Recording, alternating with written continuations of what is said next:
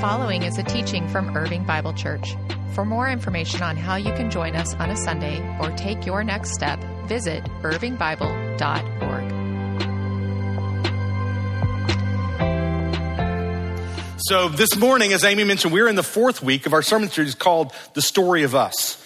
You may recall that this year at IBC, we're, we're going deeper into the biblical story. We, we began that in January and February with a big overview series, The Story of God.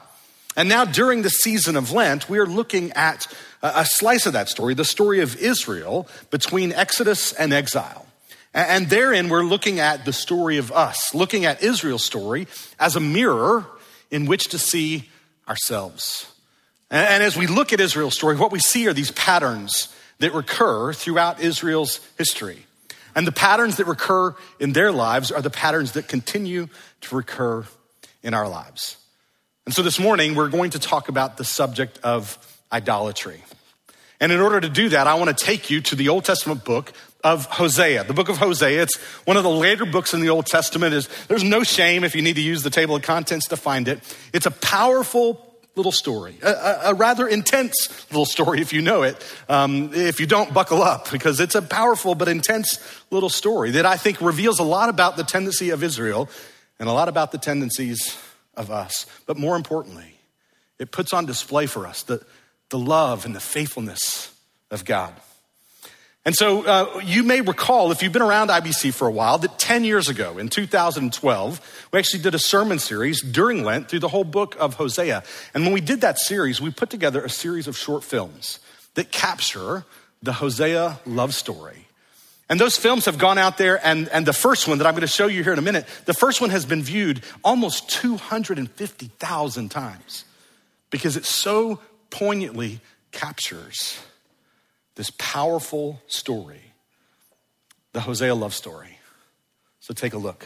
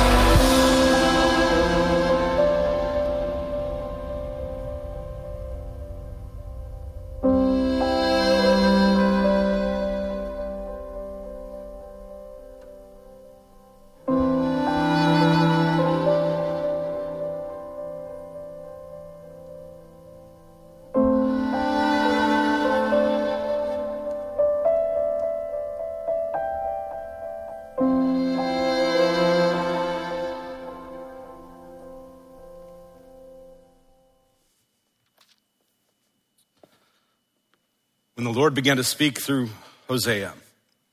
The Lord said to him, Go, marry a promiscuous woman and have children with her, for like an adulterous wife, this land is guilty of unfaithfulness to the Lord. So he married Gomer, the daughter of Diblaim. God calls Hosea the prophet to not only declare his message to the people of Israel, but to live it, to embody it. And, and, here in these first three chapters of this little book of Hosea, we see this story, the love story between Hosea the prophet and his wife Gomer. And what we find is that this story is intended to convey a message to the people of Israel, a message that helps them see the reality of their unfaithfulness. But even more importantly, the message for them to see the faithfulness, the loyal love of God. And I think that's what we're going to see as we, as we trace this story.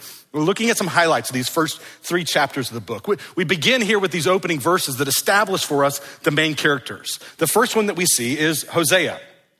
And Hosea's name actually means salvation. It's the same root word for the Old Testament name Joshua, the Lord saves, that is also then the same root word for the name Yeshua, Jesus.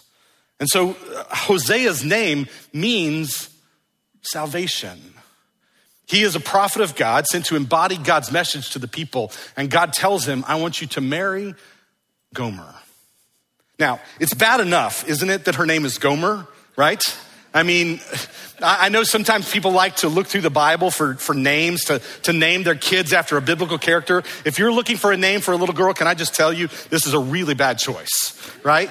If you're considering using the name Gomer for your little girl about to be born into the world, can I just tell you, we'll have uh, deacons and prayer team members here at the front that would love to pray for you at the end of the service, maybe give you some wise counsel, right? It's bad enough that her name is Gomer, Eh, which means, by the way, finished or complete. And it's bad enough that her name is Gomer, but, but then we're told that she's a promiscuous woman. And, and actually, this phrase here in the New, New International Version is kind of softening the blow. That in fact, it's probably better rendered as a prostitute, a harlot. Go, go and marry a harlot because my people have committed spiritual harlotry. It's very likely that she actually is a participant in the ritual worship of the idol, the god Baal, a Canaanite god that Israel in this period of their history has been seduced to pursue and to worship. This is a period in Israel's history about 750 years before the birth of Christ. It's in the, the last days of the northern kingdom of Israel. It's actually for them a time of prosperity and peace. But in the midst of this, They've been seduced to pursue, to worship the god Baal. Baal was believed to be a, fertility god that, that caused fertility uh, with the ground, that caused fertility in, in people's bodies. And so they would actually engage in ritualistic acts of prostitution, sexuality, in order to try to get Baal to respond to their pleas for fertility. It may very well be, many scholars suggest, that, that Gomer actually is a ritual prostitute, a harlot that has played a part in the harlotry of Israel. And Hosea is called to go and to marry her, to help Israel see the reality of their infidelity, but, but more importantly, for them to see the fidelity, the faithfulness of God. Now, we, we hear that story and, and we go, well, that, that's really not the story of us, right? I mean, they're, they're worshiping foreign gods. They're bowing down before statues. And, and we would never do something like that, right? We, we, we don't bow down in front of idols made out of wood or stone, right? None of us are bowing our knee to something that's forged out of silver or gold. And yet, the reality is for all of us, we do bow our hearts to things other than God. An idol is anything in my life that I elevate to a higher place of uh, affection than God Himself. Anything that I invest my trust in above God Himself. It can be a good thing that I turn into an ultimate thing, something that I look to to provide for me something that only God Himself can provide. And as John Calvin has observed, our hearts are perpetual idol making factories. We're constantly looking for things in this life to satisfy us, to meet our, our sense of need for identity and security and meaning and comfort. And we look to things and we look to people, we look to relationships other than looking to God Himself to supply those things. We can make idols out of our careers. That some of us just so pour ourselves into our work because therein we find our sense of identity and security, our sense of meaning. We can look to relationships, a boyfriend, a girlfriend, a husband, a wife, and actually elevate that person's status in our hearts where I need what it is that you supply, and I have elevated you to a, a status higher than God Himself in my life. And I put a pressure on that relationship to meet my needs in a way that that relationship was just never intended to meet. I can make an idol out of material things or, or money, getting my sense of self by what I have, what I possess, or what I can purchase. I can make an idol out of pleasure, comfort, power. These things that I pursue that I have now elevated above my sense of allegiance, affection for God Himself. That I look to and say, I need this, I, I, want this, I trust this more than I need you, more than I trust you, more than I want you. Our hearts are perpetual idol making factories. And when we chase after our idols, we are committing spiritual infidelity. And so God asks um, Hosea to, to engage with this wife and to, to be her husband, to, to show his faithfulness, his faithful, faithful character to his unfaithful people. And, and through the rest of chapter one, what we find is, um, is Gomer gives birth to three children, one of whom we're told explicitly is, is Hosea's child, implying, it seems, that the other two are not. And we're told about the prophetic significance of the names of these kids. But, but then we move into chapter two, and chapter two is a, now a prophetic oracle in the form of a poem where the Lord speaks through the prophet to his people and sort of blends together this image of Hosea's really messy family and Israel's infidelity. And we come to chapter two, we pick up in verse five, and we see it says this with reference to these children, their mother has been unfaithful and has conceived them in disgrace. And she said, I will go after my lovers who give me my food and my water, my wool and my linen, my olive oil and my drink. Right? She's pursuing these other lovers just as Israel is pursuing other gods. And she says, they're the ones who are providing me what I need. Right? They're meeting my needs for, for food and water, for, for uh, clothing, for uh, the good life, wine and oil. My idols are the ones who are meeting my needs. And this was precisely the problem for Israel's idols and for ours. And that is that sometimes they work, right? We've talked about this before. Never fully, never finally, but enough to keep us coming back. There are times when Israel prays to Baal for rain, and it rains. There are times when we turn to those things in our life to, to satisfy us or to help us to, to feel secure, and, and it works. Never fully, never finally, but enough to keep us coming back.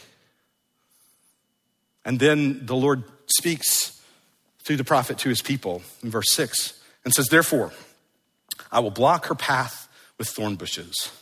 I will wall her in so that she cannot find her way. She will chase after her lovers, but not catch them. She will look for them, but not find them. Then she will say, I'll go back to my husband as at first, for then I was better off than now. She has not acknowledged that I was the one who gave her the grain, the new wine, and the oil, who lavished on her silver and gold, which they used for Baal. The first part of this, where, where the Lord talks about hemming her in um, with thorn bushes, that, that it actually is, I think, a depiction that you see here in the beginning of chapter two, a depiction of what we might call the tough love of God. Right? Tough love, we all know, is that form of love that actually seeks the good of the one who is beloved by allowing them sometimes to experience the consequences of their actions in order to help them to take a sense of responsibility. So we give tough love to, to addicts or, or to children, to, to, to, to people who need to sometimes feel the consequences of their actions in order to come awake to what they've done. When we talk about the judgment of God in the Bible, we, it's not a subject that we like to really talk about or even think about. And yet, what we sometimes find is we actually find in the Bible depictions of God's active judgment. That is where God brings negative consequences on people because of their infidelity, because of their sin. But more often, what we find in the Bible, and, and I believe in our lives, is actually what we might call the passive judgment of God, where God simply allows us to experience the natural consequences of our sin. There's places that talks about God gave them over. He gave them over to the natural consequences of their sin.